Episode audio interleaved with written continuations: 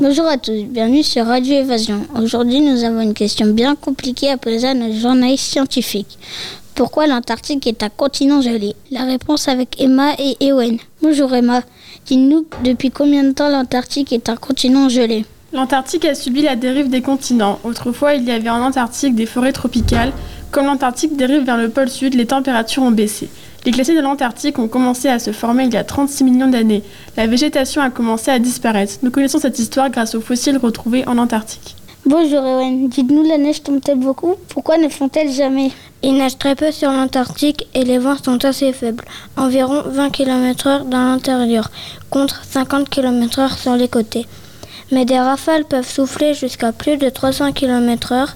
En hiver, les températures sont entre moins 80 degrés et moins 90 degrés. Avec ces températures, la neige ne peut pas fondre. En été, les températures maximum se situent entre 5 et 15 degrés. Emma, dites-nous comment le continent antarctique est arrivé au pôle sud. Il y a 40 millions d'années, l'Antarctique s'est détaché de l'Australie. Cette dérive de l'Antarctique se poursuit à raison de quelques centimètres par an. Merci pour toutes ces informations. Bonne, journée, à tous.